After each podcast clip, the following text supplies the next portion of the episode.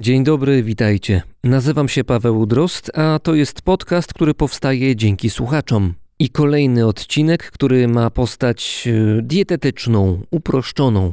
To z racji mojego urlopu. Zawiera wyłącznie rozmowę z gościem, którego zaraz przedstawię.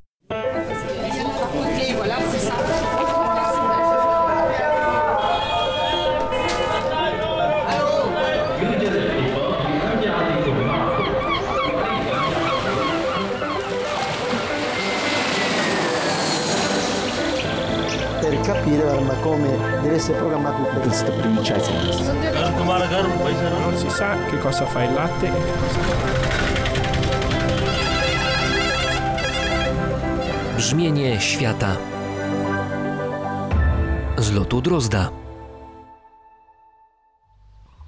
To jest sytuacja, która z jednej strony jest śmieszna, ale z drugiej strony to jest koszmar radiowca, dźwiękowca, nagrywacza, bo jesteśmy sobie w Łowiczu Wałeckim e, na festiwalu, gdzie zostaliśmy zaproszeni jako goście. I szukamy jakiegoś miejsca, gdzie by sobie usiąść, żebyśmy mogli sobie spokojnie, e, w miłej atmosferze z ptaszkami, z delikatnym szumem wiatru porozmawiać. Ale tak, po prawej stronie trwa próba koncertowa, bo za parę godzin będzie jakiś koncert i panowie mają elektronikę i basy nastawione tak, że słychać z kilometra. Tutaj ktoś kosi trawę po lewej stronie, a my pośrodku tego niby wieś, ale, ale znaleźć miejsce do nagrywania nie jest wcale tak prosto. Co robisz w takiej sytuacji, Michale? Trochę się denerwuję w pewnym momencie, jak już nie mogę znaleźć tego cichego miejsca, ale rzeczywiście muszę powiedzieć, że to jest scena z cyklu humorystycznych, bo my tak naprawdę stoimy pomiędzy jednym źródłem dźwięku, tego, którego nie chcemy, a drugim na pięknej łące. I to jest bez wyjścia, ale z drugiej strony no też pokazuje, temperaturę tego miejsca pokazuje, ale dźwiękowo dramat.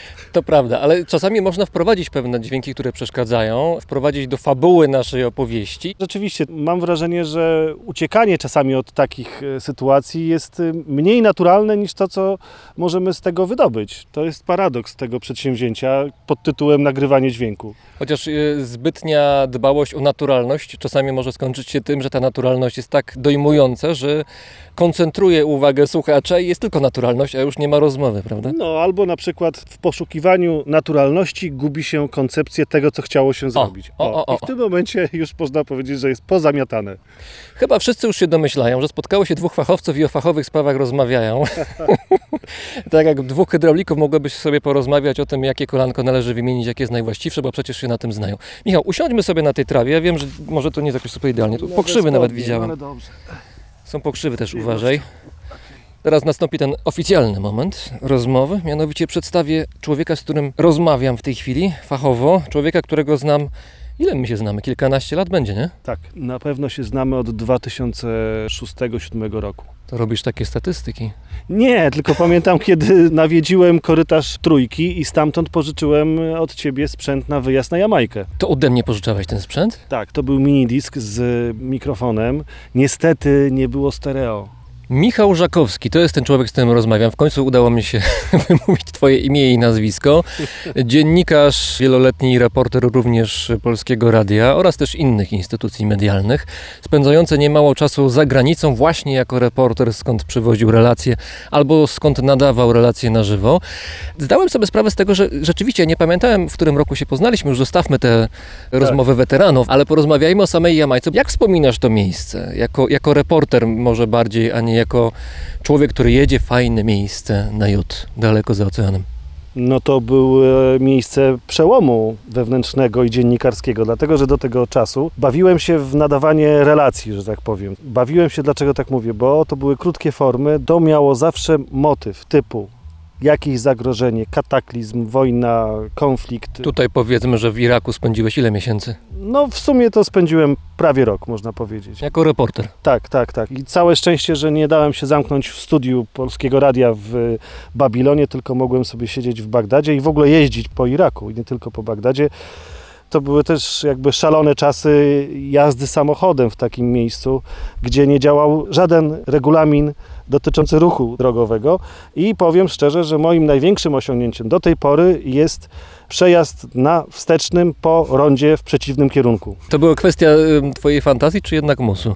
No trochę musu, dlatego że w sąsiedniej dzielnicy po prostu był zamach samobójczy i e, no, to się działo na moich oczach. No i w tej sytuacji po prostu się zawraca i jedzie w to miejsce. Natomiast było to tak, że jakbym miał ty- zawrócić, to bym stanął w korkach. I To ważną rzecz bardzo powiedziałeś. Coś wybuchło i tam się jedzie. Ludzie robią dokładnie odwrotnie. Uciekają z takiego miejsca, a reporter taki jak ty, który właśnie wtedy stacjonował w Iraku, to które to były lata? 2003 rok, to wydarzenie, o którym e, opowiadamy. 2003 rok, tuż po tym jak nasze wojska tam zawitały we wrześniu, już była zakończona inwazja. George Bush powiedział, że misja zakończona i nastał czas wielkiego chaosu, można to tak nazwać. Ale szaleńcze czasy, naprawdę. Reporterskie, dziennikarskie, ludzkie po prostu też. No bo szczerze mówiąc, w tym kraju nic nie działało. To było coś, co też jest trudne do opisywania muszę powiedzieć, bo jeżeli jest boom, no to jest boom i mamy konkret, tak? Opisujemy. No niestety też liczymy ofiary, ale tutaj jest coś, co się wydarzyło. Natomiast nic się nie dzieje, a zarazem się dzieje, bo nic nie można załatwić, bo nie ma paliwa, bo nie ma możliwości nawet nakręcenia materiału, bo potrzebny jest tłumacz, tak? Ale nie każdy może być Twoim tłumaczem, bo nie każdy potrafi z arabskiego przełożyć na angielski w taki sposób, że chociaż utrzymuje pozory to wiarygodności, prawda? Trzeba trochę mieć wyczucia w tym wszystkim. Poza tym nie każdy chce rozmawiać z białym z zewnątrz, bo przecież inni obserwują, za chwilę może być na celowniku. Ależ oczywiście. Szczególnie zabawne są momenty były, jak niektóre telewizje występowały w swoich kamizelkach kuloodpornych i w hełmach. No i proszę sobie wyobrazić siedzącą panią, starszą, taką babcię sprzedającą coś na ulicy i nad nią pochylony taki kosmita, próbujący wydusić z niej zeznanie, co robi, jak jest jej źle i tak dalej, i tak dalej. No to jest sytuacja dość głupawa, dlatego wtedy trzeba niestety zrzucić z siebie te wszystkie, nazwijmy to, środki bezpieczeństwa i wchodzić w tłum i wchodzić w ludzi i z nimi rozmawiać. Wtedy się zdobywa zaufanie, bo się jest podobnym do nich, jeżeli chodzi nie o kolor skóry, ale o stopień narażenia się na tego typu wydarzenia, jak choćby zamach, czy jakiś ostrzał, czy coś w tym stylu. No. Do Iraku zaraz na pewno wrócimy, bo chciałbym o tym z Tobą porozmawiać, bo to jest dla mnie doświadczenie reporterskie zupełnie obce, bo ja nigdy z premedytacją nie pakowałem się w miejsca, gdzie jest po prostu niebezpiecznie, gdzie robi jakiś boom jedno czy drugie, a już na pewno po boom nie jechałem w to miejsce, gdzie boom nastąpiło. To jest zupełnie nie moja bajka. Nie ten rodzaj pracy reporterskiej mnie interesuje. Ciebie Myślę, że w dużej mierze tak, to cię jakoś nakręca. Ale wróćmy jeszcze do Jamajki, do tego wyjazdu, który dla ciebie był ważny z reporterskiego punktu widzenia. Spróbujmy to opisać trochę dla ludzi, którzy nie siedzą w tej perspektywie, którą my mamy jako reporterzy, kiedy wyjeżdżamy, bo właśnie jak się wyjeżdża jako reporter i masz zadanie do wykonania, jedziesz sobie na Jamajkę, to nie jest tak, jak niektórym się wydaje, nawet w polskim radiu. Mam na myśli tych, którzy nie wyjeżdżali nigdy, że jedzie się na wakacje, że Michał sobie wziął piwo, usiadł sobie na plaży, że słuchał sobie reggae, spoglądając na zachód słońca. To nie jest tak. Nawet jeżeli te miejsca są fantastyczne, bo są z folderów reklamowych, bo są, odpowiadają jakoś naszym wyobrażeniom rajów na ziemi, że jeżeli tam reporter jedzie, to jest ciężka robota. Inaczej człowiek patrzy, kiedy jedzie tak w takie miejsca, kiedy jest reporterem, a inaczej, kiedy ten sam człowiek pojedzie jako osoba prywatna. To jest zupełnie inna perspektywa. No oczywiście, że tak. I jeszcze ja do tego, do tej filozofii, którą przedstawiłeś, to znaczy jak się ludziom wydaje, co to... No, takiego wakacje. To, wakacje oczywiście, jedziesz sobie. W żargonie to się nazywało jedzie na eksport. w każdym razie ja do tego zawsze dokładałem, oczywiście tak jadę i mam taki zmyślny laptop, który sobie rano wychodzi, nagrywa i jeszcze do tego montuje i przychodzi do mnie wieczorem i mówi Michał, mam dla Ciebie trzy propozycje, którą wybierasz, żeby móc wysłać do radia. I tu jeszcze trzeba powiedzieć ważną rzecz, bo my to wiemy, ale nasi słuchacze w większości pewnie nie, że takie nagranie, które trwa, dajmy na to 5 minut, reporterskie z terenu tak zwanego, to żeby je nagrać, no to to może trwać pół godziny, godzinę, 5, 3, ileś, natomiast żeby to zmontować, czyli poskładać te wszystkie elementy, żeby była kwintesencja, esencja tego, to to może być 3 godziny, 5, 7, Może różnie bywa, Może prawda? Być, oczywiście, jak najbardziej, ale też muszę powiedzieć, że na przykład zdobycie tego pięciominutowego dźwięku, czyli nagrania w Kairze swego czasu obliczyłem, ile czasu zabiera mi przygotowanie materiału, wliczając to dojazd i powrót do hotelu. I proszę sobie wziąć pod uwagę, że jest to Kair tuż po rewolucji. 8 godzin. Wyjazd, znalezienie taksówki, przekonanie taksówkarza, gdzie ma jechać, bo może nie chcieć. Bo może nie chcieć, albo udawać, że nie wie, gdzie to jest, Jeszcze albo musisz- rzeczywiście może nie wiedzieć, I jeszcze musisz ponegocjować, pilnować, żeby cię nie skasował za wysoko, bo potem redakcja powie, Michał, co to w ogóle, taksówki za tyle i tyle. Tak, oczywiście. To są, to są didaskalia takie, które się co chwilę pojawiają i nikogo to nie interesuje, ani odbiorców, słuchaczy, ani twoich szefów, nikogo. Ma być przecież fajnie, na końcu ma być dobry efekt. Tak, i nawet mm, jedno z moich nagrań prywatnie i tak roboczo zatytułowałem Grzebień, dlatego że widziałem na własne oczy bitwę w taksówce jednego kierowcy z drugim, który był wściekły, że ten kierowca mnie zabrał, właśnie na grzebienie. Wsiadam do taksówki, która stoi pod hotelem i która nie jest taksówką hotelową, czyli to nie z tego miejsca, nie z tego rezerwatu, że tak się wyrażę, taksówek. Wsiadam i zaczynam tłumaczyć, dokąd chcę jechać. Chcę jechać na amerykański Uniwersytet Kairski, świeżo otwarty. Tam będę rozmawiał, jak później się okazało, z jednym z ważniejszych szejków z Szardży. I próbuję wytłumaczyć, gdzie to jest. Po angielsku, posiłkując się z jakimiś takimi spontanicznymi arabskimi słowy. I nagle podbiega człowiek i coś krzyczy. No okazuje się, już widzę, że to jest taksówkarz z tego postoju taksówek przyhotelowych i coś wymachuje rękami, krzyczy. Oczywiście już rozumiemy, że to dlatego, że jakby on, ten mój taksówkarz podebrał mnie im. Ten używa nogi, kopie go, ale od strony pasażera, otwierając drzwi, wślizguje się, wyciąga grzebień, zaczyna go tak dźgać, a tamten wyciąga swój grzebień i, i odpiera te ciosy. No. I to są takie grzebienie, powiem szczerze, z rączką. Naprawdę, z jednej strony było to trochę niebezpieczne dla nich, no bo mogli sobie coś zrobić, ponieważ... Nie daj Boże, by się uczesali. no nie daj Boże, by się uczesali, ale to jest jeszcze plastik, prawda? No z drugiej strony te grzebienie w tych rękach, te wściekłe twarze, naprawdę pot lejący się 40 stopni w cieniu, sierpień w Kairze to jest coś dramatycznego. I w tym wszystkim ja siedzę i śpieszę się na nagranie. W końcu pojechaliśmy. Pojechaliśmy tak, że dojechaliśmy do jednego miejsca, w tym miejscu on się zgubił, już nie wiedział o co chodzi, podjechał inny taksówkarz, ten wiedział gdzie, ten już nie miał czasu milion rzeczy i trzecią taksówką dopiero dojechałem do tego amerykańskiego uniwersytetu, dlatego że no, okazało się, że to jest świeża sprawa. Taksówkarze nie znają tego miejsca. Miasto liczy sobie tylko i wyłącznie 30 milionów ludzi, no więc zguba jest pewna. Jeżeli chodzi o kwestię transportu podczas pracy reporterskiej, to ty masz całkiem sporo historii na swoim koncie. Jedna z tych historii, pamiętam, ona się zakończyła na szczęście dobrze, ale to średnio to wyglądało. Pamiętam, jak opowiadałeś. Czy to był Liban? A, no tak, tak, tak. To było w Libanie. Wracałem z granicy syryjskiej i niestety taksówkarz postanowił. Ja wiedziałem, że coś z nim jest nie halo. Już wcześniej, jak mnie w tamtą stronę wiózł z Bejrutu. Był taki jakiś, no, mocno mu się chciało zawsze spać. I był jakiś taki, no, niewybuchowy, bym powiedział. Nie rozmawiał ze mną, a to jest, rzadko się takie rzeczy dzieją. W każdym razie, jak się pojawił pod miejscem, z którego miał mnie zabrać tam na tej granicy. e, Na granicy syryjsko-libańskiej. tak, wsiadłem, no i zasnąłem. I obudził mnie potężny huk, biało w samochodzie. Ja szczerze mówiąc myślałem, że już jestem w niebie. W zaświatach. Tak, bo ta poduszka powietrzna wybuchła, zdaje się, i ona wypuszcza taki pył, taki, taki talk. No dla człowieka, który się obudził w huku, uderzając głową w szybę, no dość to było dramatyczne. Okazało się, że jadąc tymi wąskimi uliczkami, szosami prowadzącymi przez małe miasteczka, bo te wszystkie góry antylibanu, Libanu, czy w Syrii, w tamtym regionie w każdym razie, to jest, to jest niekończące się pasmo wiosek przechodzących w miasteczka, wiosek w miasteczka, trochę pustki i znowu to samo. I oczywiście ta szosa jest wąska, czasami pod kątem niemal 180 stopni jest zakręt i właśnie na takim zakręcie wylądowaliśmy, uderzając w wózek stragan sprzedawcy warzyw. No niestety nie sprzedawał piór, skór, tylko takie ciężkie ziemniaki i inne warzywa. W każdym razie z tego samochodu się wydobyliśmy. Kierowca zniknął. Tłum ludzi rzucił się na mnie, bo pomyślał, że to ja tym samochodem jechałem. Moja koleżanka też, dziennikarka TVN-u Hanka, przerażona, ona też zasnęła. Ktoś z tego tłumu stanął przed nami, pomiędzy tłumem ludzi krzyczących do nas, a nami i myśmy się tak wycofywali. Ten tłum napierał, wycofujemy się, wycofujemy. Jak na dobrych filmach, nagle już za nami jest tylko taka żelazna brama prowadząca na czyjeś podwórko.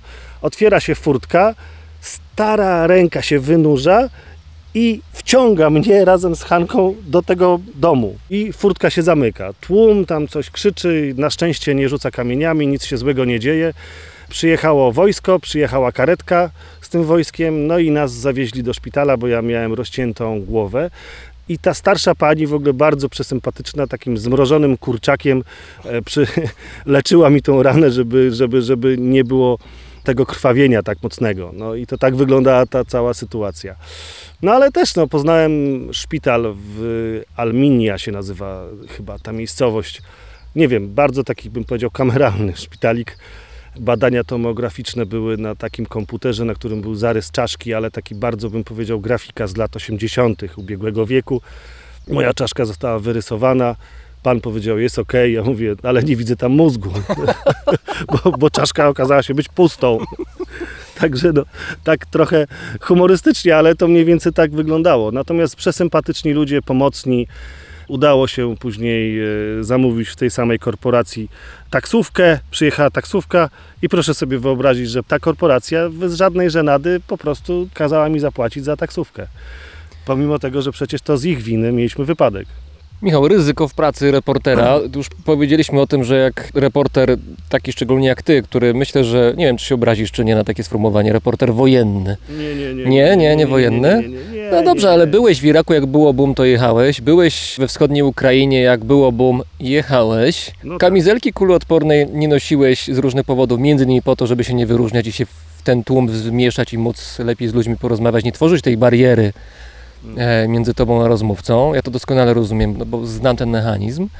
Jakoś szacować musiałeś to ryzyko. No, na przykład na Ukrainie tam ludzie giną wciąż.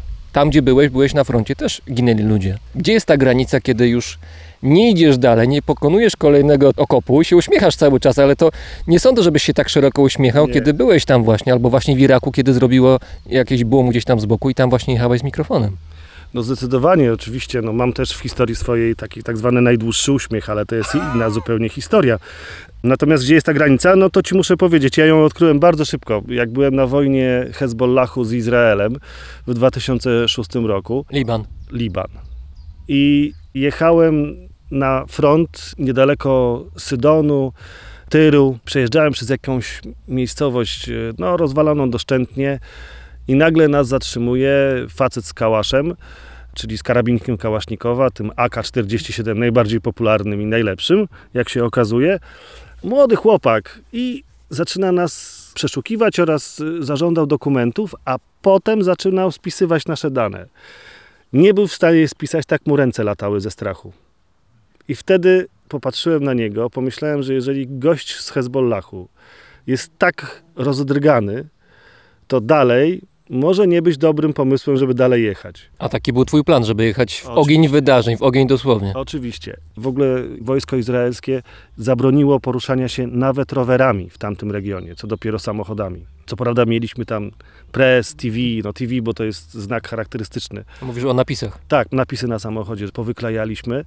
Natomiast no, pff, to czasami to jest rzecz względna, prawda? Czy to jest press, czy to nie jest press, czy to jest TV. Zresztą ci bojownicy z Hezbollahu takich też używali. Forteli, by przejechać z amunicją, czy z czymś przewieźć z jednego miejsca w drugie. No ale wracając do tego przypadku, no 20 minut później był atak lotnictwa izraelskiego na most, którym mieliśmy przejeżdżać przez rzekę. No powiem szczerze, że jak sobie policzyliśmy z moim kierowcą timing, to dokładnie był to ten moment. I oczywiście tu nie, nie silę się na bohaterstwo, to jest po prostu moment, z którego należy w danych sytuacjach skorzystać. A jeżeli chodzi o mój najdłuższy uśmiech, no to z kolei to było w Iraku, kiedy złapano Saddama Husajna. Wyciągnięto go spod Tikritu, z tej nory, w której się ukrywał przez tyle miesięcy.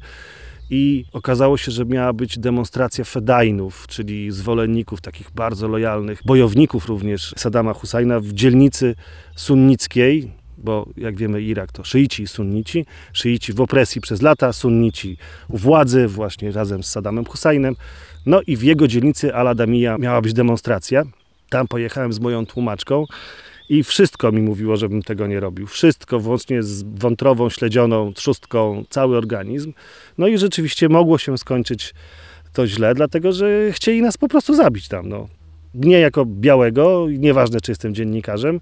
No i rana moja tłumaczka, pamiętam, w takim płaszczu rozwianym, w tej chuście na głowie, z rękami wzniesionymi do góry idzie naprzeciwko, stoi facet, trzyma w ręku takie złączone ze sobą laski dynamitu. Ja nie wiem, czy to była atrapa, czy nie. Szczerze mówiąc, latały nad nami kule, więc nie miałem jakby momentu, żeby rozważać, czy to jest atrapa, czy nie. I ona, ta rana, idzie i mówi Sahafi, dziennikarz, on jest za prawdą, on jest za prawdą. No i facet zrezygnował. Problem polegał na tym, że wtedy też mm, nie mogliśmy się nigdzie schronić, bo w kawiarniach, które były niedaleko, to były kawiarnie dla mężczyzn. I nie chcieli mnie tam wpuścić z raną. I pomimo tego, że na ulicy była rozruba, to oni twardo mówili z kobietą, tu nie można, ty możesz, ona nie. No i to właśnie tak wyglądało. A później ten najdłuższy uśmiech, no to zainteresowali się nami oczywiście lokalni przedstawiciele ruchu oporu, tak chyba możemy ich nazwać wtedy. I jeden przystawił mi po prostu lufę kałasznikowa przeładowanego pod szyję. Drugi trzymał moją taką akredytację w ręku na Irak i rozmawiał z raną 25 minut. Bo spojrzałem na zegarek i później spojrzałem na zegarek po całym wydarzeniu. To nie wiem, dlaczego ja na ten zegarek spojrzałem, przecież to w ogóle było bez sensu. I tak stałem i pamiętam, że pan do mnie mówił Holand? Poland? A ja mówiłem Holand, Holand. No bo Poland to my tam mieliśmy żołnierzy, więc chciałem uniknąć jakiegoś takiego zderzenia, ale nawet nie wiem, czy Holendrzy też nie mieli jakiegoś tam swojego skromnego wkładu wojskowego w tę całą misję pokojową, nazwijmy to. No dobrze, ale ciągle nie odpowiedziałeś na pytanie, gdzie jest ta granica? To znaczy, masz te doświadczenia za sobą, miałeś kałasznikowa pod szyją, widziałeś jak latają bomby, rakiety, które zniszczyły most, gdzie miałeś jechać. Biegałeś po tych okopach wschodniej Ukrainy, nie jedno pewnie tam widziałeś, jeżeli chodzi o sytuacje graniczne tak zwane. Gdzie jest ta granica? Jak duże musi być boom, żeby Michał Żakowski powiedział nie, nie jadę? Bo to nie jest kwestia pewności, prawda? To jest kwestia tylko i wyłącznie intuicji, Tak. no i doświadczenia. trochę doświadczenia, doświadczenia, które czasami przeszkadza w podejmowaniu ryzykownych decyzji. Ryzykownych, no bo słuchaj, no wszystko jest ryzykowne. Jak widzisz, można jechać samochodem, taksówką i Ale walnąć. Michał, Ale- błagam cię, no Irak w czasach, kiedy Saddama łapią, albo wschodnia Ukraina jeszcze przed rozejmem, tym niby rozejmem, który teraz trwa, to są nieporównywalne jednak rzeczy. Bardzo cię przepraszam. A tu właśnie ktoś zaczął ciąć kawałek drewna gdzieś obok nas, też pomagając nam w nagraniu. Pozdrawiamy. Słuchaj, dobrze, to mogę ci powiedzieć, kiedy ja tę granicę miałem. No, jak była bitwa o Mosul. i- To niedawno.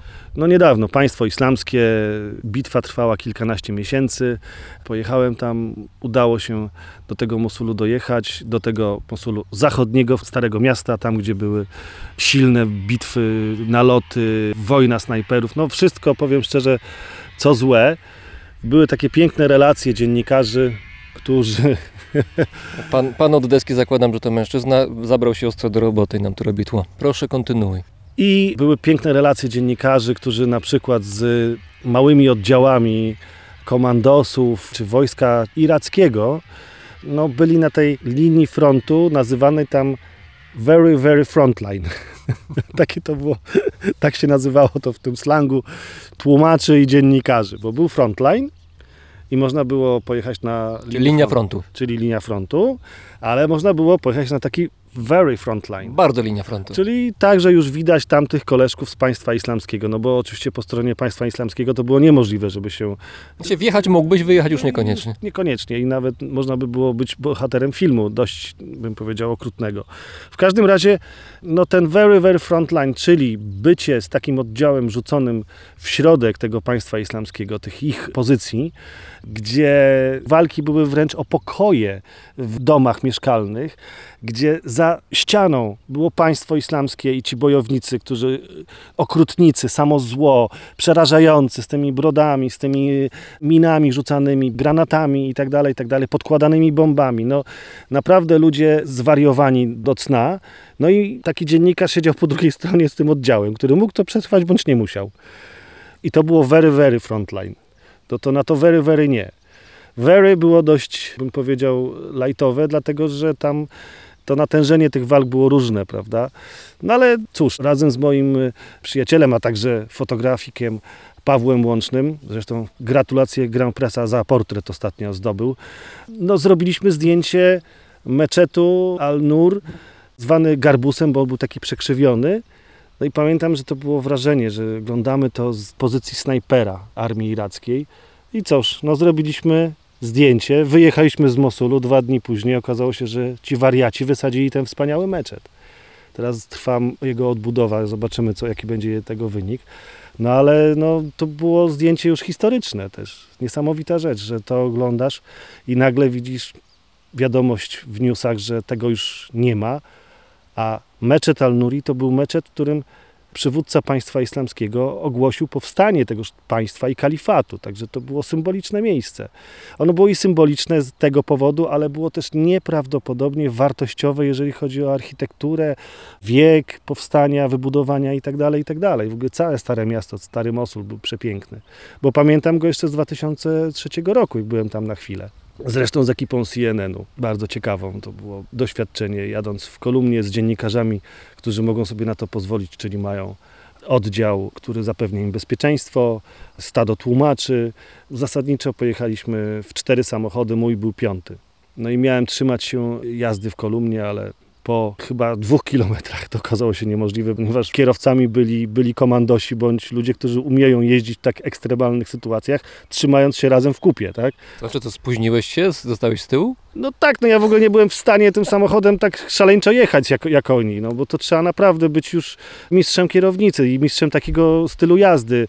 Ufać sobie na tyle, żeby jechać z derzak w derzak. Nie, to w ogóle zrezygnowałem. Później sobie już przyjechałem sam, no. Z, z moim tłumaczem Atirem. Wiesz to robi się troszkę gorąco. E, Ja mam taką e, niespodziankę, żebyśmy mogli sobie tu... Masz lody. Nie, lodów nie mam, ale mam, proszę Ciebie, zimne piwo. Ono jest bezalkoholowe, żeby było, żeby było prawomyślnie podczas naszej rozmowy. Czy możesz mi otworzyć, bo ja znowu mam ten już. problem, że mikrofon trzymam w jednej Trzymam. ręce. Tak ci zrobię. O tak ci zrobię. Dobrze, Trzymaj. super, dziękuję. To teraz dla mnie. Mm. Ależ to niespodzianka. Ale zimne to najważniejsze, bo gorąco dzisiaj. Bezalkoholowe. Mhm. Pyszne. Bliski Wschód to jest chyba Twój teren, prawda? To znaczy i w Libanie bywałeś wielokrotnie, w Egipcie, w Iraku, to już powiedzieliśmy, w Izraelu też oczywiście. I zastanawiam się, dlaczego akurat tam i czy powodem może być to, że Twój tata dużo miał związków właśnie z tym regionem świata. No tak, no to jest egiptolog jeszcze ze szkoły Kazimierza Michałowskiego, czyli naszego twórcy nubiologii, czyli tego, co jest na południu e, i na granicy właściwie z Sudanem, czyli taki już no, czarny wymiar archeologii. Nubia, dawne państwo wielkie. Tak. To jest jedna rzecz. No, jest też afrykanistą, bo skończył afrykanistykę. Więc zamiłowanie do Egiptu, szczególnie do oazy Farafra, w której to tata ze swoimi kolegami z Uniwersytetu Warszawskiego często tam jeździł. No i pierwszy wyjazd poza krąg kulturowy to był wyjazd do Egiptu w 1994 roku. Stare lotnisko jeszcze w Kairze pamiętam. Stojących ludzi w kolejce do odprawy paszportowej, Arabów palących papierosy, kobiety w tych czarnych abajach siedzące na stołeczkach, które miały ze sobą wyciągnięte z samolotu. W ogóle to były inne podróże samolotem. Matko i córko, wtedy się paliło w samolocie papierosy. To jest jak na filmach z lat 70. już mniej więcej. Dla nas to jest taka różnica. Pamiętam też, to zdaje się, że Heban Kapuścińskiego zaczyna się od opisu gorąca i słońca. I pamiętam, że ten samolot w Kairze wylądował prawie że w samo południe i oczywiście w sierpniu, czyli planeta najgorętsza z możliwych, jeżeli chodzi o, o Egipt. Wychodzę z samolotu na schodki, bo nie dowozili nas autobusami, trzeba było ten fragment przejść. I ten nieprawdopodobny gorąc, uderzenie gorąca, to słońce, to wszystko zawładnęło mną jak w ciągu nanosekundy. Znaczy ja byłem już ich od tego momentu. Ale nie odrzuciło Cię, tylko Nie. dokładnie w drugą W stronę. drugą stronę, oczywiście. Najgorsze miasto świata. Ruch uliczny, nigdzie takiego nie ma i mogę się tu spierać z każdym. Ktoś mi mówi kiedyś, ty zobaczysz Teheran. No widziałem Teheran. Teheran, kurort.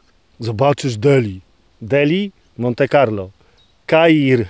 Kto przeszedł przez Kair, ten wie, na czym polega ruch uliczny, jak wygląda zadyma, jak wygląda konsystencja, która jest korkiem samochodowym, który stoi, a zarazem się porusza. Ja nie wiem, jak to opisać, ale to jest coś niesamowitego. A, a jeszcze w tym wszystkim jest człowiek, który po prostu sprzedaje chleb. Ma swoje stoisko i między innymi dlatego jest to zwężenie.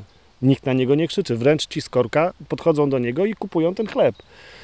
To jest coś niesamowitego. Oczywiście ta ulica ma kilka pasów, to nie tak, że on blokuje jeden pas i my wszyscy stoimy. Nie, nie, nie, ona ma kilka pasów, tylko trochę ją, trochę to zwęża. No, czegoś podobnego ja nie widziałem. No, może jeszcze w Kufie pod Karbalą w Iraku. To rzeczywiście wjechałem samochodem i stanęliśmy w czymś, co się nie rusza. I słuchaliśmy kazania Moktady As-Sadra, takiego wataszki niespełnionego ajatollaha, y, przywódcy szyickich milicji, który zresztą walczyły z Polakami. No i ta Kufa to jest takie miejsce religijnie i symboliczne dla, dla szyitów. Pamiętam, że staliśmy w korku, korek się nie ruszał. No i robiło się tak dziwnie, bo jeszcze milicja religijna nas sprawdzała, a ja pamiętam, że miałem niestety nie puszkę bezalkoholowego piwa, a całą butelkę whisky w skrytce w tym samochodzie. No ale ta skrytka była taka, bym powiedział, do znalezienia. Otworzyli maskę, przeszukali silnik, przeszukali wszystko tam. Ale szukali czego? Broni, alkoholu, nie, czego? Myślę, że raczej broni, czy, czy właściwie to nie wiem, dlaczego nas podejrzewali o coś. Przecież my byliśmy, ja i dwóch moich kolegów dziennikarzy, fotografów, byliśmy no, biali jak śnieg i niewinne buzie.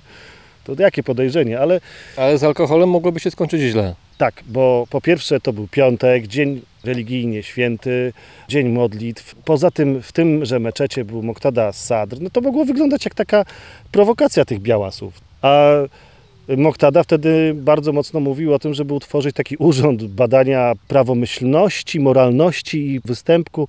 No alkohol w tu nie, nie, nie, nie, nie bardzo. Ale to mówię Kufa i to było takie dość przypadkowe. Natomiast Kair, proszę Państwa, drodzy słuchacze, drodzy podróżnicy, drodzy moi, którzy sobie kiedykolwiek wyobrażaliście, że jest coś bardziej zatłoczonego, to Kair jest punktem odniesienia i jakby wzorem z Sewr. 30 milionów ludzi, jeszcze raz powtórzę, i ja to miasto kocham. A zarazem oczywiście też momentami go nienawidzę, ale ono ma coś w sobie, ono naprawdę ma swoją magię, ma swój rytm, ma tą swoją, nie wiem, no metro, komunikacja naziemna. No byłem kiedyś już w takim stanie, że pod piramidy potrafiłem dojechać takim poobijanym, zardzewiałym mikrobusikiem, jakim Egipcjanie zazwyczaj się poruszają po tym mieście. To jest komunikacja bez przystanków, jakichś takich specjalnych, no trzeba powiedzieć tam haram, nie inaczej, już nie pamiętam, ale no, trzeba powiedzieć, że chce się jechać pod piramidy, mniej więcej wyznaczyć miejsce, w którym się chce wyskoczyć i tak dalej. To kosztuje bardzo, bardzo tanio. Natomiast no, frajda przejażdżki takim czymś jest niesamowita, tym bardziej, że jak pojechałem pod piramidę Josera, takim właśnie mikrobusikiem, od strony pól, jak mi właśnie tatchnęła mnie ta łąka zielona, od strony pól, które są uprawiane jeszcze metodologią znaną z czasów faraonów, naprawdę. Ci fellachowie, czyli chłopi, rolnicy, teraz byśmy powiedzieli, fellachowie uprawiają tę ziemię jeszcze według tamtych zwyczajów, podobnymi nawet narzędziami. Śpiewają pieśni z tamtych czasów. I widzimy po przyjeździe takim dusznym, y, zatłoczonym mikrobusikiem, wychodzimy z takiego mikrobusika, siadamy wśród tych ludzi na macie, a później idziemy w pole i widzimy piramidę Josera w Sakarze, taką schodkową. Matko i córko. To jest coś niesamowitego.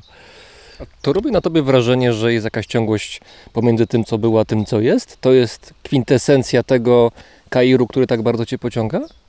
Tak, to jest miejsce, w którym no teraz niestety jest problem taki, że nie ma pieniędzy państwo na renowację albo nawet na utrzymywanie tego.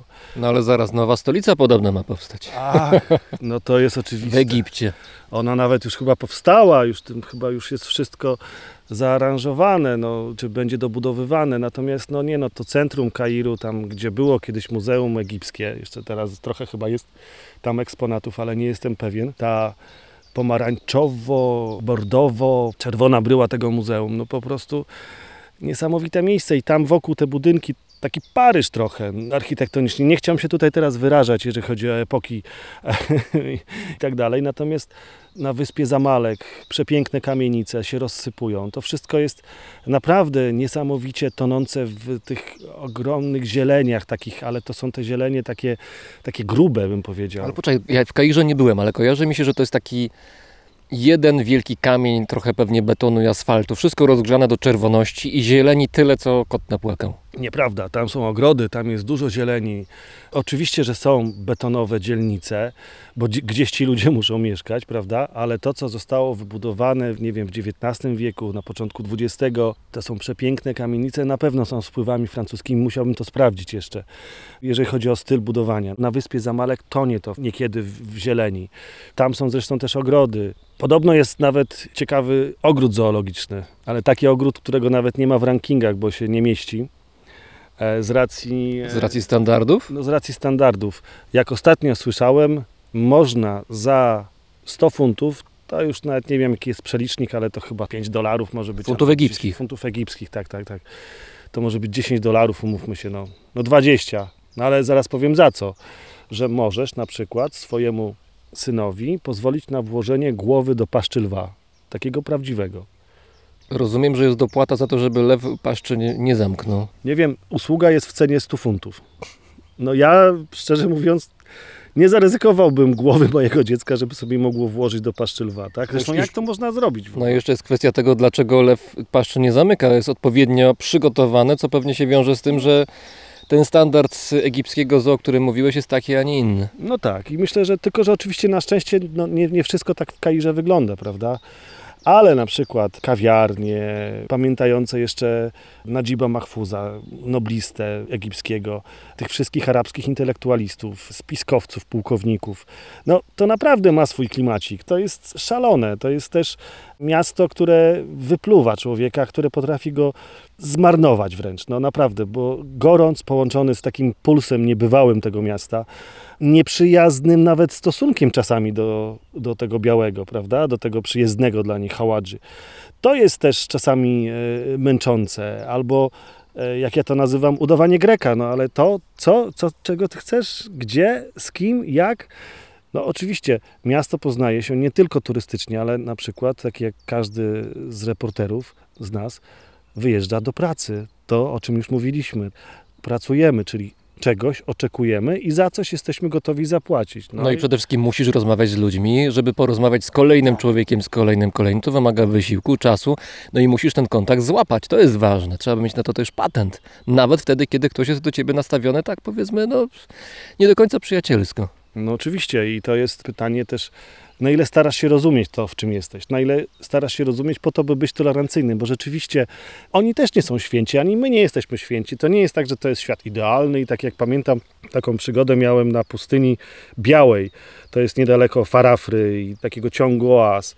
Zupełnie turystyczna sytuacja. Siedzimy sobie, nocujemy razem z taką parą Duńczyków. Tam można wynająć jeepa razem z przewodnikiem i sobie pojechać w pustynię, przenocować, zjeść, wrócić. No i wtedy z moją ówczesną narzeczoną żeśmy pojechali.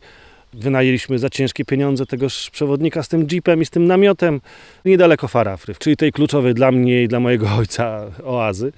I okazało się, że on ze swoim koleżką, który też był przewodnikiem, z duńską romantyczną parą, spiknęli się i chcieli pojechać razem. Znaczy, oni chcieli pojechać razem. My to byliśmy takim dodatkiem, który za to wszystko i tylko i wyłącznie zapłaci.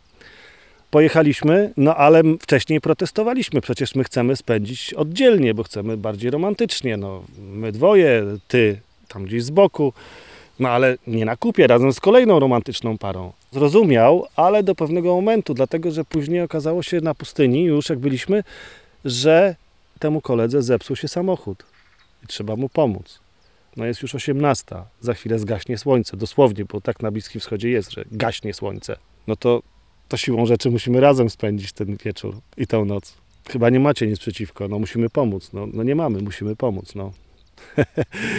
Siadamy do jedzenia, nagle w pewnym momencie pożycza ode mnie nasz przewodnik scyzoryk i buduje coś na kształt takiej pułapki. I okazuje się, że w tą pułapkę chce złapać fenka, takiego pustynnego liska. No, sama słodycz, ten lisek z takimi uszami dużymi. I te fenki krążą.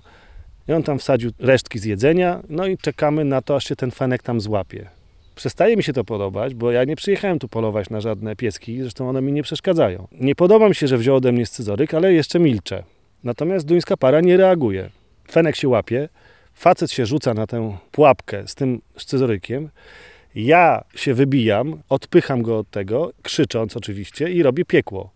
Na co Duńczycy odpowiadają mi, bo zadałem im pytanie, czy zamierzaliście nie reagować, czy to po prostu tak macie we krwi, o co chodzi? Wściekły byłem bardzo.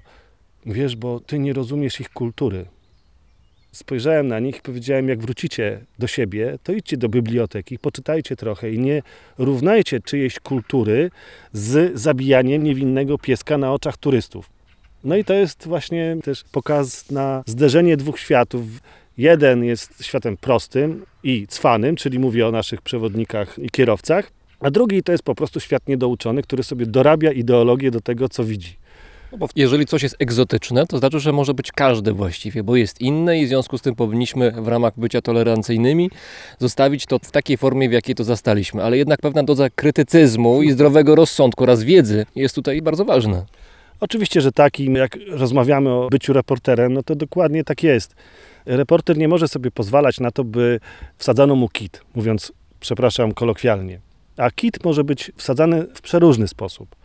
Czy ktoś cię oszukuje, bo jest już zmęczony z tobą pracą? Pamiętam mojego kierowcę z Sudanu, Jamala. No Jamal lubił sobie drinknąć alkohol.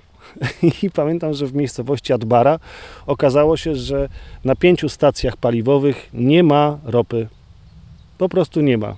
Wyparowała, ale za to wie, gdzie kupić dobry samogon. I kupiliśmy samogon, pojechaliśmy na pustynię. Jamal się dobrze opił tym samogonem, poszedł spać. Ja też poszedłem w sumie spać, a na drugi dzień ropa wróciła. Także to, to też tak wygląda prozaicznie. Nieprozaicznie wygląda tak, że ktoś ci na przykład nie do końca coś przetłumaczy, e, zaczynasz czuć, że to nie jest prawdą. Czasami z premedytacją, czasami z czystego lenistwa. No bo to jest oddzielna historia, tłumacz bo tłumacz jest twoim przewodnikiem, któremu musisz ufać na tyle, że wiesz, że to, co ci przetłumaczy, jest prawdą i to się klei. Słowo tłumacz nie jest przypadkowe, on ci tłumaczy ten świat właściwie, nie tylko to, co zostało powiedziane. Oczywiście i dobór takiego człowieka, współpraca z nim, no to jest po prostu równie męczące jak załatwianie czasami taksówki w Kairze. Dlatego, że często gęsto oni nie rozumieją.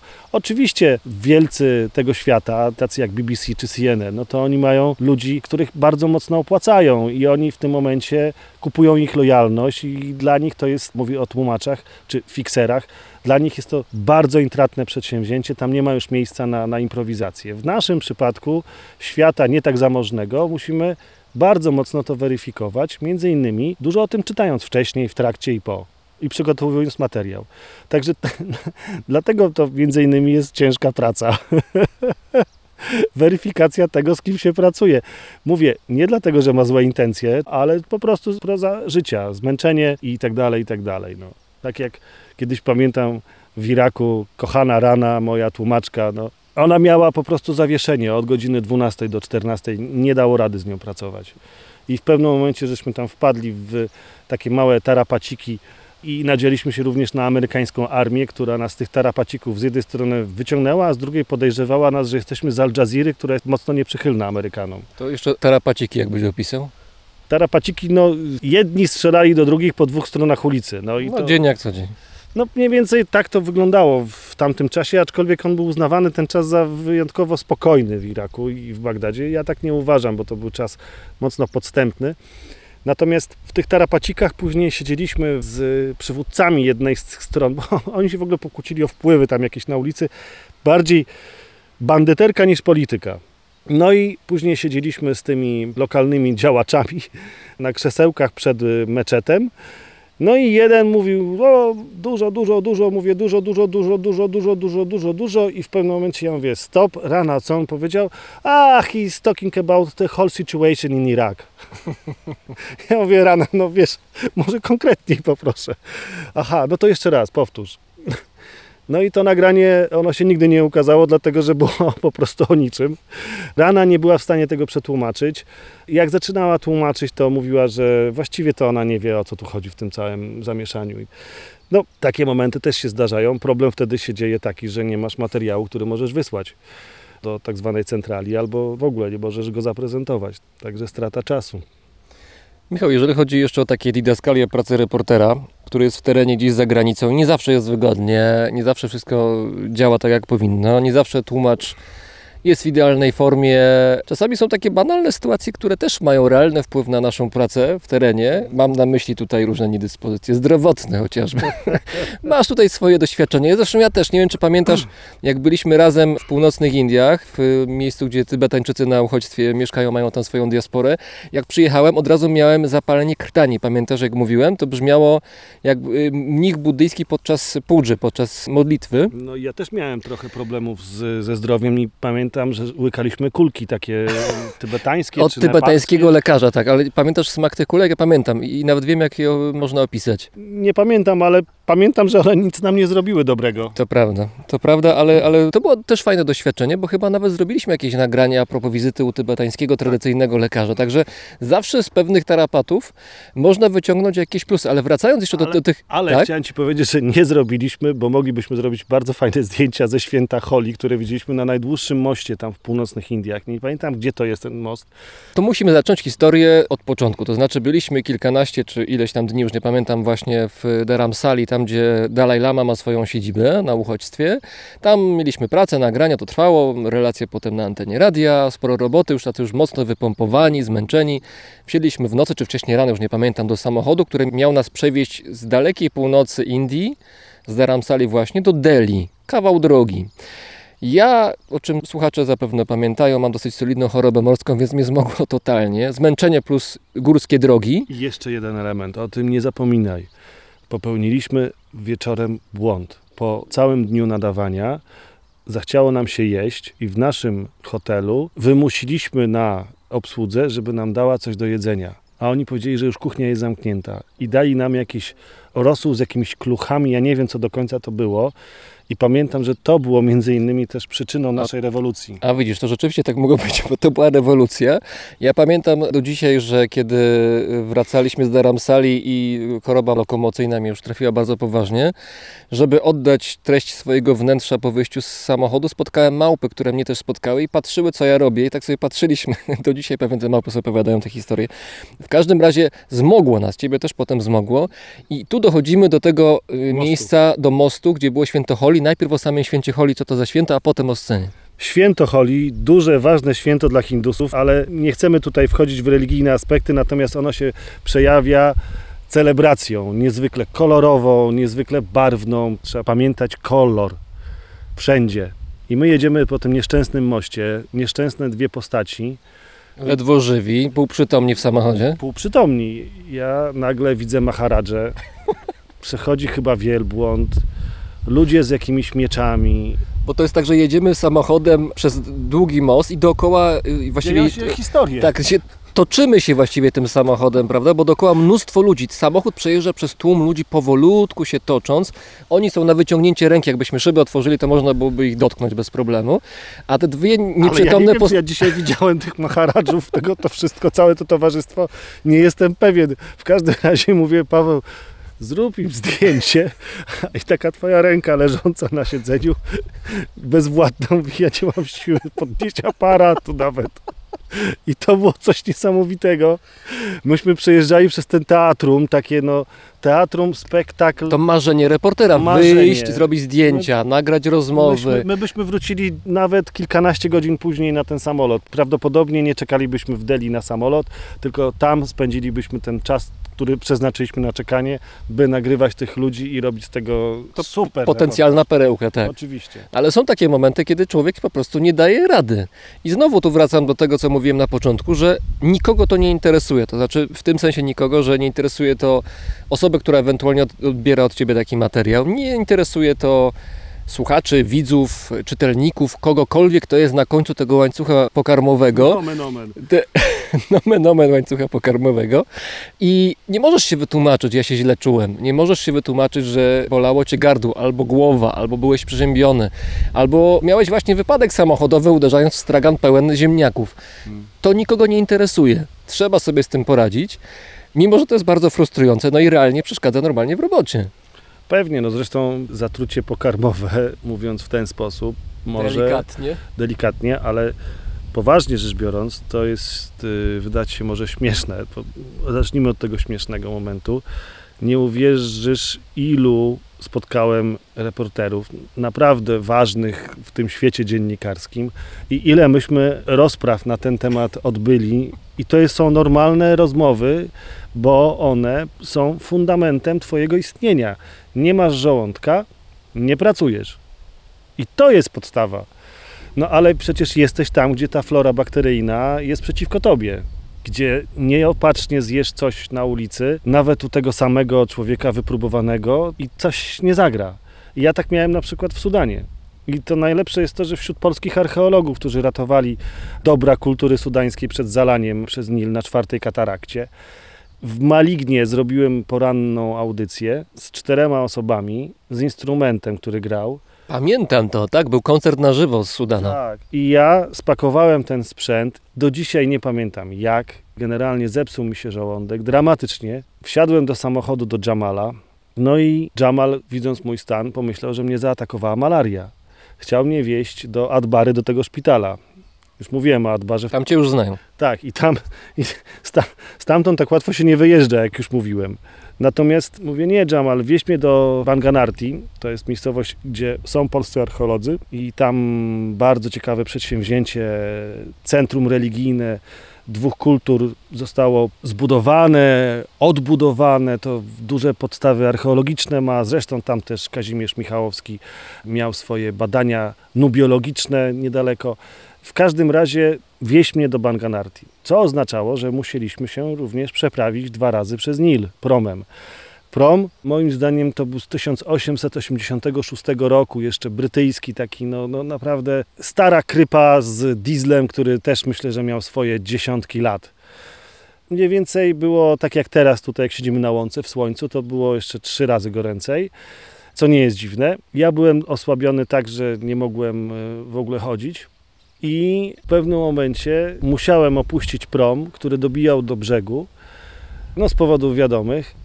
I szedłem takim krokiem takiego nieprzytomnego człowieka na sam skraj burty. I pamiętam, że kapitan, jak mnie zobaczył, myślał, że ja chcę wyskoczyć z tego promu w wody Nilu. I krzyczał takim rozpaczliwym tonem: Haładża, nie, nie, biały, nie rób tego. I Jamal, wystraszony z samochodu, wyskoczył, zaczął mnie odciągać. Dramatyczna sytuacja, no ale na szczęście się wydarzyła po tym, jak zrobiłem ostatnią sesję, ostatnie wejście, ostatnia część mojej pracy, bo gdyby to było na początku, to nie ma mowy, żebym ja to mógł zrobić. A to jest przecież tak, że najpierw jest miesiąc albo dwa, albo i więcej przygotowań, wydzwanianie, przygotowywanie rozmówców, zbieranie y, wiedzy, materiałów, sprzętu, kupowanie biletów, wylot, praca, praca, praca i kiedy ma już nastąpić ta kwintesencja, ten, ta wisienka na torcie Twojej pracy, wszystko może trafić szlak po prostu. Może trafić szlaki, to jest, powiem szczerze, że na szczęście są już leki, na szczęście są takie momenty, w których człowiek się wie też jak przygotować, prawda? Na co uważać, no zdecydowanie tu trzeba bardzo na siebie uważać, trzeba się traktować z wyczuciem. To jest jak stąpanie po cienkim lodzie, naprawdę. Na szczęście, tak jak mówię, to w Sudanie zakończyło się pozytywnie, no i dojechaliśmy do tego Banganarti. Ja nieprzytomny zostałem zaniesiony do takiej, znaczy coś tam pamiętam, ale no raczej można to uznać za nieprzytomny, do, do takiego namiociku, w którym mnie położono, w takim półmroku i pamiętam, że obudziłem się i nagle widzę takie dwie ciemne twarze, takie sudańskie, takie szczupłe, męskie. Jedna z nich mówi: Don't worry, Dr. Jesus will come. No tak, i spojrzałem na niego takimi nieszczęsnymi oczyma i powiedziałem: Dr. Jesus. W Sud- I po polsku, w Sudanie. On, jest, jest. I to było, powiem szczerze, no nieprawdopodobne, no, pokazujące, no, w jak zaskakujących sytuacjach może się człowiek znaleźć, nawet jeżeli rozmawiamy o prozaicznych niby problemach. A czy to, że najczęściej jak jesteś w terenie, gdzieś pracujesz jako właśnie reporter międzynarodowy, w miejscach trudnych, to, że pracujesz samodzielnie, sam, czasami się dołączasz do kogoś, ale jednak polegasz tylko na tym, co sam zrobisz zazwyczaj, czy to ci przeszkadza, czy pomaga? To znaczy, jakie są zalety, jakie są wady? Zalety to są takie, że nie musisz z kimś konsultować wielu rzeczy. Nie dzielisz się tą pracą na zasadzie ty zrobisz to, ty zrobisz to i trzeba teraz pomyśleć, jak to zrobić. To znaczy, co ty weźmiesz, a co ja. Nie musisz tego ustalać, prawda? Nie lubię się podłączać pod kogoś, tak, czy dołączać do kogoś. Mówię o obcych tam jakichś dziennikarzach z telewizji czy z prasy. Dlatego, że oni mają swój styl, swój rytm. Inne potrzeby też. Inne potrzeby, oczywiście. Natomiast nie, no powiem szczerze, też zaletą pracy we dwóch z kolei jest to, o czym powiedziałem, dlaczego to jest nie zaletą. Między innymi dlatego, że razem można coś wymyśleć, można coś opracować, można się wesprzeć, skonsultować. Tak jak chociażby, no bardzo sobie chwalę nasz wyjazd do Daramsali. Też go dobrze wspominam. Były sytuacje kryzysowe przecież, z tego co pamiętam. Nie bardzo nam szło z jakimś rozmówcą, nie bardzo nam szedł materiał. Musieliśmy coś spowodować, żeby przełamać ten kryzys, bo to był kryzys, prawda? We dwóch zawsze łatwiej. Ale z drugiej strony, jak tych dwóch, nie daj Panie Boże, się nie dobierze, no to co wtedy? To dopiero są cyrki na kołach, mam wrażenie, bo nie ma tej chemii, nie wiadomo jak tu pracować, nie wiadomo właśnie jak się podzielić tą robotą. Co Ty nagrasz, a co ja nagram i co zmontujemy i do czego? A może taki materiał, a może taki? A powiedz mi, jak jeździsz w takie miejsca typu Irak, Mosul, wschodnia Ukraina, gdzieś, gdzie się dużo dzieje i jesteś tam na miejscu, a jednocześnie wiesz, że w newsach też się pojawiają informacje o tym, że jedna aktorka z jednym aktorem się pokłóciła, komuś się urodziło dziecko, jakiemuś celebrycie i to też potem są nagłówki gazet i mediów numer jeden, a ty jesteś właśnie tam, na przykład wschodnia Ukraina i masz poczucie, że świat nie interesuje się tym, co jest tutaj, ale ty wiesz, że to jest ważne miejsce, bo jesteś świadkiem tego, co się dzieje. Czasami miałem takie poczucie, ale to wiesz, celebryci i życie celebrytów mnie na tyle nie interesuje, że nie jest w stanie mnie zniechęcić. To znaczy, ja nie zauważę tego, że coś w ich świecie się wydarzyło, bo nie śledzę tego po prostu. Ale odbiorcy też tego nie zauważą, dlatego że zamiast pojawienia się informacji o tym, że się front przesunął we wschodniej Ukrainie, to będzie informacja o tym właśnie, że ktoś sobie kupił psa z jakichś celebrytów. I ta informacja od ciebie się nie pojawi, bo nie będzie na nią miejsca. Nikt się o tym nie dowie. Tak, no gorsza sytuacja pojawia się wtedy, kiedy informacja z tego świata dziennikarskiego, na przykład z podwórka krajowego, przysłania coś, co się dzieje za granicą. O tym, co się wydarzyło w kraju, nie pamiętamy już na drugi dzień. Bądź jest bicie piany, bądź jest rozpatrywanie tego na 350 tysięcy różnych elementów. Natomiast tam rzeczywiście coś się wydarzyło. Wschodnia Ukraina, czy rewolucja gdzieś tam, czy proces jakiś zachodzący, czy opowieść o czymś ciekawym nawet może być. Przecież to nie musi być wojna, może być kurczę opowieść o, nie wiem, życiu wśród Mormonów. Kim są Mormoni w Stanach Zjednoczonych? Znaczy, mówisz o jakiejś nie opowie- mylić z zamiszami oczywiście, od Tak. razu zastrzegam, prawda? m- mówisz o opowieściach, które jakoś wzbogacają naszą wiedzę i ogląd świata na dłuższy czas. To nie jest jakaś punktowa rzecz, która się pojawia i potem znika. Dokładnie o tym mówię. I tu jest nasz problem, że jeżeli przegrywamy z takimi, ale wiadomo, że to, co robimy, nie jest szerokokątne, nazwijmy to, jeżeli chodzi o wachlarz ludzi, którzy się tym interesują. I z tego sobie trzeba zdawać sprawę i z tego powodu nie wpadać w żadne frustracje. Mówię, najgorsze jest to, kiedy to podwórko krajowe jest na tyle zachwaszczone jakimiś takimi zbędnymi, bym powiedział, debatami i, i relacjami, które nie pozwalają ludziom zainteresować się czymś, co jest rzeczywiście ciekawe, co się dzieje, co jest procesem, co wymaga zastanowienia się przez chwilę. Często też ma wartość uniwersalną. Da się to Oczywiście. odnieść do innych elementów świata. Ależ absolutnie, że tak. Absolutnie, no przecież rozmowa o świecie to jest rozmowa również o nas. To nie jest tak, że my rozmawiamy, nie wiem, o Mosulu w Iraku, to jest gdzieś daleko, zapomniane i tak dalej, i tak dalej. No nie, no właśnie nie, bo my rozmawiamy o miejscu, którym byli po pierwsze na przykład nie wchodząc w aspekty religijne, dla naszej kultury, cywilizacji chrześcijaństwo jest ważnym komponentem. Tam mówię o Mosulu, o równinie Niniwa. Przyszli pierwsi chrześcijanie, tam się to wszystko rodziło, to wszystko jest namacalne, to żyje. Uwaga, to jeszcze żyje. I opowieść o tym powinna być opowieścią uniwersalną, powinna być opowieścią, nie wiem, o grobowcu proroka Nahuma. Kto wie, kto to jest prorok Nahum? Ja nie wiedziałem, kto to jest prorok Nahum, mimo że ciutkę się tym interesuję. To był jeden z żydowskich ze Starego Testamentu proroków. W Starym Testamencie wzmianka o nim jest niewielka. Natomiast jego grobowiec jest w Alkosz, w jednym chrześcijańskim miasteczku w Dolinie Niniwy. Ja widziałem ten grobowiec, który jeszcze był nieodrestaurowany. Otworzył mi go mój tłumaczokierowca, tak? Który mnie tam zawiózł i powiedział, chodź coś ci pokażę. To jest takie coś niesamowitego i tu są napisy chyba hebrajskie.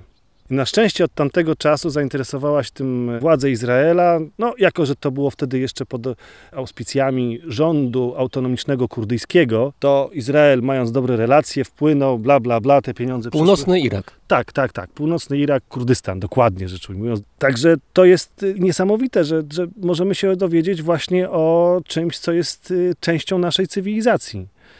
Nam się wydaje, może wydawać czasami, że coś, co się dzieje, nie wiem, w, w krajach Sahelu czy w Ameryce Południowej, jest daleko.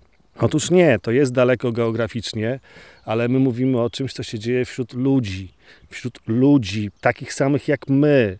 I dlatego o tym warto opowiadać, bo później, jak to oglądamy u siebie w kraju czy w regionie, to jesteśmy w stanie z czymś to porównać. A jeżeli jesteśmy w stanie to porównać z czymś, to znaczy, że myślimy.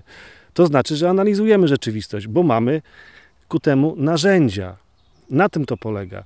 Dlatego opisywanie świata ma taką wagę i to oczywiście trzeba mieć na to chęć, trzeba mieć do tego talentu odrobinę, trzeba nad tym mocno pracować i oczywiście ja rozumiem, że komuś się nie chce wyjeżdżać albo nie lubi wyjeżdżać, bo lubi zajmować się czymś innym i to jest zrozumiałe. Mówię, dlaczego nie należy tego ignorować bądź uważać to za ekstrawagancję, co się później sprowadza, że to, co się teraz dzieje, jest udawaną rzeczywistością, wypiera, którą my proponujemy. I to jest taka, bym powiedział, trochę filozoficzny speech, teraz mi wyszedł, ale, ale Ale słucham Cię z wielką przyjemnością, bo podzielam właściwie wszystko w całej rozciągłości, to teraz powiedziałeś. To znaczy, ta pozorna odległość geograficzna ma się nijak do bliskości czysto intelektualnej, ludzkiej, tak. Tak, no i to jest ta kwintesencja i naprawdę widzisz, ja dlaczego nie lubię, nie lubię w stosunku do siebie takiego sformułowania reporter wojenny. No, widziałem odrobinę wojny, tak. No, coś tam nade mną latało, tak. No okej, ale to mnie nie upoważnia do bycia reporterem wojennym, czyli siedzącym w okopie co i róż, jeżdżącym na wojny, na wojny, ale takie naprawdę się ludzie angażują, mówię o dziennikarzach. Angażują się do tego stopnia, że tracą głowę, ale nie na szczęście w rzeczywistości, tylko już sami nie wiedzą, którą wojnę opisują. To mnie nie interesuje. Poza tym dziennikarstwo wojenne, no czymże jest wojna? Wojna jest skutkiem jakichś relacji, jakiegoś procesu. To mnie interesuje. Dlaczego dochodzi do tej wojny? Co z niej wyniknie? Jak ludzie się w tym wszystkim odnajdują? To nie jest informacja sztabowa, gdzie jest front, kto kogo zaatakował i ile pocisków przyleciało. No i tym bardziej, no mówię, akurat powiem szczerze, że wystawianie tylnej części ciała na niebezpieczeństwo to nie jest za- zabawne w pewnym momencie już. To znaczy, ja się trochę dziwuję, bo rozumiem, że to jest adrenalina, człowiek się uzależnia od tego, ale No ale dobrze, pamiętam, że opowiadałeś mi swego czasu, że jak byłeś we wschodniej Ukrainie, No ale tamto przyjechaliśmy z kolegą Pawłem Reszką zresztą, świadomie w miejsce, w którym miało nie być wojny. To znaczy to miała być zapomniana na froncie taka placówka wysunięta ukraińskich żołnierzy. miało być bezpiecznie. To znaczy, czy bezpiecznie, to tak tego byśmy nie, nie brali pod uwagę. Tam miał być temat pod tytułem Zapomniani gdzieś tam we wschodniej Ukrainie, na szpicy, tak? Ale zapomniani. No i był pasza dowódca, z którym Paweł miał dobry kontakt, bo go znał jeszcze z poprzednich tam pobytów. Byliśmy wcześniej na wymianie jeńców, dwa dni wcześniej. Niesamowita sytuacja. Jeniec separatysta i jeniec żołnierz ukraiński. No i w tym miejscu przyjechaliśmy do takiej miejscowości, w której miał przyjechać wysłannik Paszy i nas z tej miejscowości zabrać na front, czyli do nich. A wcześniej jak na wymianie jeńców byliśmy tam z panem pułkownikiem, który z kolei nas tam wprowadził, więc to jest jeszcze inna inszość i jeszcze inne opowiadanie. W każdym razie pamiętam, że czekaliśmy na ten transport cały wieczór. Pasza do nas nie dzwonił, a jak zadzwonił, to już mówił, że maszyna jedzie, czyli samochód. I tak do 12 w nocy czekaliśmy od drugiej po południa. Nikt się nie pojawił. Znaleźliśmy jakiś hotel, który przypominał bardziej internat. No i pamiętam, że mnie strasznie bolał kręgosłup od wypadku samochodowego właśnie w Libanie. Nafaszerowałem się lekami rano i słyszę, dzwoni telefon, odbiera Paweł Reszka. A, Pasza, tak, dobra, już jest maszyna, dobra. Michał, lecimy. I no to jest moment już po prostu, mam wrażenie, filmowy. Dlatego, że się pakujemy, tam wrzucamy, nie wiem, brudne gacie do, do plecaka, zakładając czyste. Wychodzimy z pokoju i ja słyszę po prostu jak masa ludzi z tego hotelu chyba w tym samym czasie wychodzi, trzaskając drzwiami. Mówię, Paweł, zobacz, wszyscy tu normalnie uciekają. Czy coś się dzieje? A on mówi, ty jesteś głupi? Przecież to artyleria. a to było słychać jakby drzwi się zamykały tak z hałasem, nie? Ja mówię, jejku, to tak brzmi ta artyleria tutaj? No bo to jest taki klasyczny front, tak? Wychodzimy z tego hotelu i po prostu w tej całej scenerii tego stoi człowiek, który jemu zapomniano powiedzieć, że wojna w Wietnamie się skończyła. On cały czas jest gotowy do walki, cały czas gdzieś w tym dżungli jest. Postać chuda jak szczapa, w butach wojskowych, spodnie wojskowe wpuszczone w te buty, ale takie bojówki wpuszczone w- buty, czyli styl jakiś jest zachowany. Koloru khaki, taka koszulka na ramionczkach, chudzielec, jakiś niezbędnik wiszący, włosy spięte w kucyk z tyłu i chusta, taka bandana, oczywiście musi być zielona, zawiązana i stoi koło takiej starej, przekrzywionej do przodu, z takim postawionym przodem, pokancerowanej, zardzewiałej wołgi. Taka budżetowa wersja Rambo. Tak, spojrzeliśmy na niego, na tą wołgę. Od paszy jesteście? Od paszy. No to jedziemy. Wsiadamy do tej wołgi. Jak on zapuścił motor, to myśleliśmy, że, że to jest czołg pod postacią wołgi. Jeden wielki ryk. I my tym rykiem jechaliśmy przez to miasteczko na ten front.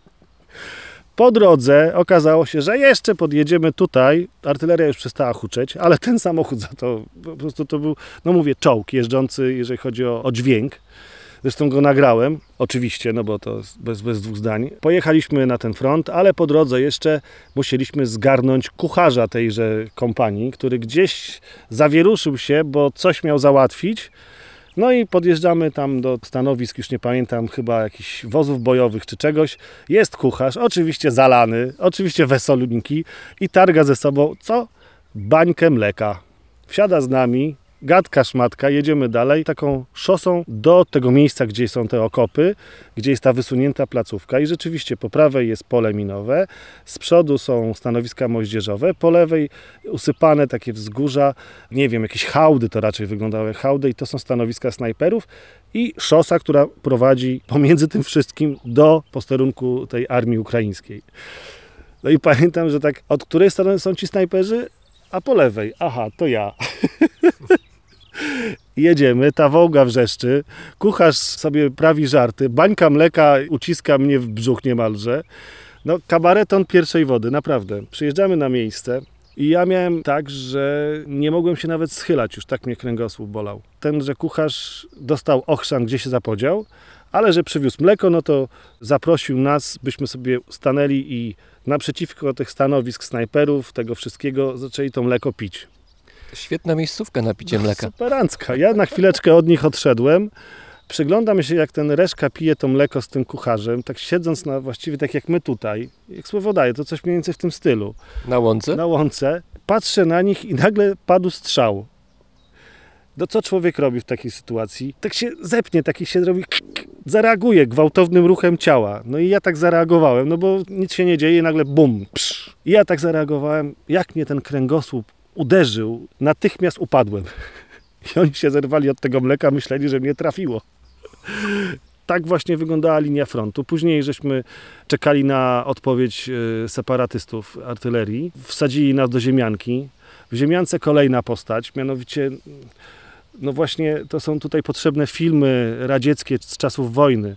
Tam występuje taki sierżant, starszyna, wąsy koniecznie siwe, takie długie, czapka wojskowa i koszulka z takimi marynarska, z takimi pasami. I ona się jakoś nazywa, teraz akurat na potrzeby rozmowy nie przypomnę sobie, ale no wygląda to jak człowiek z II wojny światowej, kolejny. Tamten z Wietnamu nas przywiózł, a tutaj my patrzymy, a tu jest normalnie starszyna 50-letni z II wojny światowej. Ale jak rozmawiamy o dźwiękach, to raz, że już nie słychać tego A to prawda, nie zauważyłem nawet. no i wydawałoby się, że taki reportaż powinien się zacząć od dźwięku tej wołgi. Tu trzeba powiedzieć bardzo ważną rzecz, że jak jeździmy gdzieś w teren, dźwiękowcy, radiowcy, czy podcasterzy czasami też, to myślimy dźwiękiem, to znaczy wszystko, co gdzieś dookoła brzmi, nawet jakiś drobiazg, to się może przydać, na to zwracamy uwagę. No. To zupełnie inne patrzenie na rzeczywistość, która nas otacza. no i tutaj powiem szczerze, że w tej rzeczywistości największą moc nabrał dźwięk prozaiczny, czyli generator prądu. Jego bzyczenie, które było bzyczeniem po prostu niebywale niepokojącym. Miejsce rozorane przez artylerię, bzyczy generator, a do dziury w ziemi, czyli kibelka, biegło się po prostu z prędkością światła. Ja niestety nie mogłem biec, bo miałem problem z kręgosłupem i siedziałem na skrzynce z amunicją i się patrzyłem smętnym wzrokiem, jak wynurzała się najpierw głowa, później ta głowa zakładała kask i biegła w kierunku dziury w ziemi. Rozumiem, że bieg wynikał z tego, że gdzieś po drugiej stronie mogli być snajperzy. No tak, i byli. Tylko dlaczego ci biegli do tego kibelka z prędkością światła, a 100 metrów w drugą stronę tego posterunku piliśmy mleko z pijanym kucharzem naprzeciwko stanowisk snajperskich? Nie potrafię tego wyjaśnić, ale mniej więcej to tak wyglądało. Ci biegiem, a ci mleko. Michał, będziemy kończyć, bo się gorąco robi coraz bardziej tutaj na tej naszej łące. Ja już piwo bezalkoholowe, naprawdę bezalkoholowe Bez. już wypiłem. Ty nie wiem, czy już Tak. Naszym gościem był Michał Żakowski, były reporter Polskiego Radia, a w tej chwili od niedawna dziennikarz Radia 357, autor audycji Na dachu świata, która się odbywa w niedzielę o godzinie 14 do 16, bite dwie godziny. Warto czasem rzucić na to uchem. Bardzo Ci dziękuję i bardzo się cieszę, że się spotkaliśmy po długim, długim niewidzeniu i jeszcze w takich sympatycznych okolicznościach, także powodzenia na nowej drodze życia radiowego. Dziękuję Ci bardzo. Tobie też życzę dużo powodzenia, bo widzę, jak pięknie, pięknie sobie radzisz. Dajemy radę jeszcze, nie?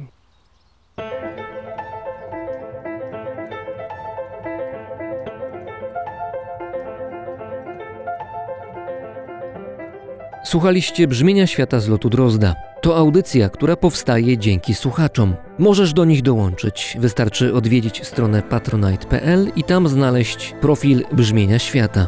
Wszystkim, którzy wspierają moją pracę, serdecznie dziękuję za hojność, zaufanie i dobre słowo. Paweł Drozd, czyli ja, mówi Wam dobrego dnia.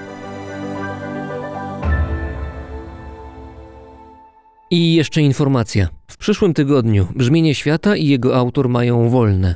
Prawdziwy urlop. Choć raz. Kolejny odcinek pojawi się 28 sierpnia, jak zwykle w sobotę rano.